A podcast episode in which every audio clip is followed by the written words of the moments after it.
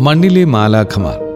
Tin spirit my സ്റ്റോറിയിൽ Jeesa rose ബൈജുവിന്റെ അനുഭവം. ഗാർഡിയൻ ഏഞ്ചലിനെ കുറിച്ച് നമ്മളൊക്കെ കേട്ടിട്ടുണ്ടല്ലോ. നമ്മെ വഴി നടത്തുവാനും നമ്മുടെ സംരക്ഷണത്തിനുമായി ദൈവത്താൽ നിയോഗിക്കപ്പെട്ട ഏഞ്ചലിനെ കുറിച്ചുള്ള കഥകൾ ചെറുപ്പത്തിൽ എന്നെ പഠിപ്പിച്ച കോൺവെന്റിലെ സിസ്റ്റേഴ്സ് എനിക്കും പറഞ്ഞു തന്നിട്ടുണ്ട്. എന്റെ ചെറുപ്പകാലത്ത് രാത്രി എട്ട് മണി കഴിഞ്ഞ് പുറത്തിറങ്ങിയിരുന്ന രണ്ട് ദിവസങ്ങൾ ഈസ്റ്ററും ക്രിസ്മസുമാണ്. എല്ലാ വർഷവും ആ രണ്ട് ദിവസം പള്ളിയിൽ ക്വയർ പ്രാക്ടീസിന് വേണ്ടി കുർബാനയ്ക്ക് ഒരു മണിക്കൂർ മുൻപ് പള്ളിയിലെത്തണം. അകലെ വീടുള്ള ചേച്ചിമാർ എന്റെ വീടിന്റെ മുമ്പിൽ എത്തുമ്പോൾ എന്നെ വിളിക്കും. എന്റെ വീട്ടിൽ നിന്നാൽ പള്ളി കാണാം. ഞാൻ റോഡിലിറങ്ങി കുറച്ച് കഴിഞ്ഞ് തിരിഞ്ഞു നോക്കിയാൽ വെള്ളമുണ്ടും വെള്ള ഷർട്ടുമിട്ട് എന്റെ അപ്പച്ചൻ പിന്നാലെ വരുന്നത് കാണാം. എന്റെ കൂടെയുള്ള ചേച്ചിമാർ പറയും ഇനി ധൈര്യമായി നടന്നോ? ഗാർഡിയൻ ഏഞ്ചൽ വരുന്നുണ്ട്. കുർബാന കഴിഞ്ഞ് വീട്ടിൽ ചെന്ന് എന്തിനാ എന്റെ പിന്നാലെ വന്നതെന്ന് ചോദിച്ചാൽ പറയും അമ്മ വീട്ടിലിരിക്കാൻ സമ്മതിച്ചില്ല. നിന്റെ പിന്നാലെ പോവാൻ പറഞ്ഞു എന്ന് അപ്പച്ചൻ പറയും. അമ്മയാണോ അപ്പച്ചനെ പറഞ്ഞു വിട്ടതെന്ന് ചോദിച്ചാൽ പറയും ഞാനൊന്നും പറഞ്ഞില്ല. അപ്പച്ചൻ വന്ന് ഡ്രസ്സ് മാറിയതേ കണ്ടുള്ളൂ എന്ന്. അന്നൊക്കെ ഇവർ എന്തിനാ ഇത്രയധികം ടെൻഷൻ അടിക്കണേന്ന് വിചാരിക്കാറുണ്ട്.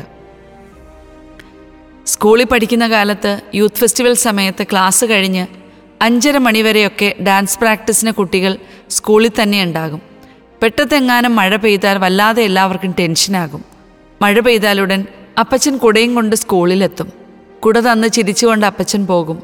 ഒന്നും വേണ്ടില്ല അപ്പച്ചൻ അങ്ങനെയാ. അധികം സംസാരിക്കാറില്ല. ആ നിശബ്ദതയിലെ സ്നേഹവും കരുതലും എനിക്കിന്ന് നന്നായി മനസ്സിലാവുന്നുണ്ട്. പിന്നീട് നഴ്സിംഗിന് ചേർന്നപ്പോൾ ശനിയാഴ്ച ദിവസം ഉച്ചയ്ക്ക് ഹോസ്റ്റലിൽ ചോറിനൊപ്പം മീനും മോരുമായിരുന്നു. ഞാൻ വെജിറ്റേറിയൻ ആയതുകൊണ്ട് എല്ലാ ശനിയാഴ്ചയും എനിക്കങ്ങനെ ഫാസ്റ്റിംഗ് ആയി. ഒരിക്കൽ വെക്കേഷനിൽ വീട്ടിൽ ചെന്നപ്പോൾ അപ്പച്ചനോടും അമ്മച്ചിയോടും സംസാരത്തിനിടയിൽ ഞാൻ ഈ കാര്യം പറഞ്ഞു. പിന്നീട് ഹോസ്റ്റലിൽ പോയപ്പോൾ മാസത്തിൽ ഒരിക്കലേ മാതാപിതാക്കളെ കാണാൻ സമ്മതിക്കൂ. എന്നിരുന്നാലും എല്ലാ ശനിയാഴ്ചയും കുർബാനയ്ക്ക് ഹോസ്പിറ്റൽ ചാപ്പലിൽ അപ്പച്ചനെ കാണാം. കുർബാന കഴിഞ്ഞ് ഞങ്ങൾ ഹോസ്റ്റലിലേക്ക് പോകുന്ന വഴിയെ ഒരു തൂണിന്റെ സൈഡിൽ നിന്നും അപ്പച്ചൻ എന്നെ വിളിച്ച് ക്യാന്റീനിൽ നിന്നും വാങ്ങിയ മസാല ദോശ തരും. ഉച്ചയ്ക്ക് കഴിച്ചോട്ടോ? വിശന്നിരിക്കണ്ട എന്ന് പറയും. എന്നിട്ട് സിസ്റ്റേഴ്സിന്റെ കണ്ണിൽപ്പെടാതെ ഓടിപ്പോകും. നാല് വർഷവും ഇതായിരുന്നു ശനിയാഴ്ചയിലെ പതിവ്.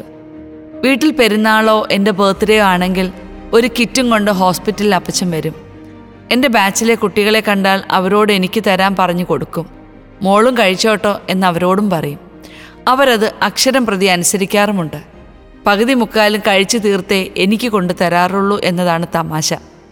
ഇപ്പോൾ വാട്സാപ്പിൽ മെസ്സേജ് അയക്കുമ്പോൾ അവരൊക്കെ ആദ്യം ചോദിക്കുക അപ്പച്ചനും അമ്മച്ചിക്ക് സുഖമാണോ? എന്നാണ്. ലോകത്തിന്റെ പല ഭാഗത്താണ് അവരൊക്കെ എന്നാലും നാട്ടിലെത്തിയാൽ എന്റെ പേരൻസിനെ കാണാൻ വരും. ഇതൊക്കെ പറഞ്ഞത് എന്തിനാണെന്നോ? എന്റെ ഗാർഡിയൻ ഏഞ്ചൽ എന്ന് പറയുന്നത് ഒരു സങ്കല്പമോ വിശ്വാസമോ മാത്രമല്ല. ജീവിച്ചിരിക്കുന്ന രണ്ടു പേരാണ് എന്റെ അപ്പച്ചനും അമ്മയും. നമ്മുടെ എല്ലാവരുടെയും ജീവിതത്തിലും കാണില്ലേ ഇതുപോലുള്ള ഏഞ്ചൽസ്. അവർ നമ്മുടെ മാതാപിതാക്കളാകാം സുഹൃത്തുക്കളാവാം. ജീവിതത്തിന്റെ ഏതെങ്കിലും കോണിൽ ഏതെങ്കിലും സാഹചര്യങ്ങൾ കണ്ടുമുട്ടുന്നവരാകാം. നമ്മൾ തന്നെ മറ്റുള്ളവരുടെ മുൻപിൽ ഏഞ്ചലായി മാറിയ സന്ദർഭങ്ങളും ഉണ്ടായിട്ടുണ്ടാവും. ആ നിമിഷങ്ങളൊക്കെ ഒന്ന് ഓർത്തെടുക്കാൻ ശ്രമിക്കാം. അങ്ങനെയുള്ള മാലാഖമാർക്കായി പ്രാർത്ഥിക്കാം. ജീവിത വഴിയിൽ പ്രത്യക്ഷമായ ഓരോ കാവൽ മാലാഖമാരും ദൈവത്താൽ പ്രത്യേകം നിയോഗിക്കപ്പെട്ട് നമുക്കായി വന്നവരാണ്. ആ ദൈവപരിപാലനയ്ക്ക് നന്ദി പറയാം.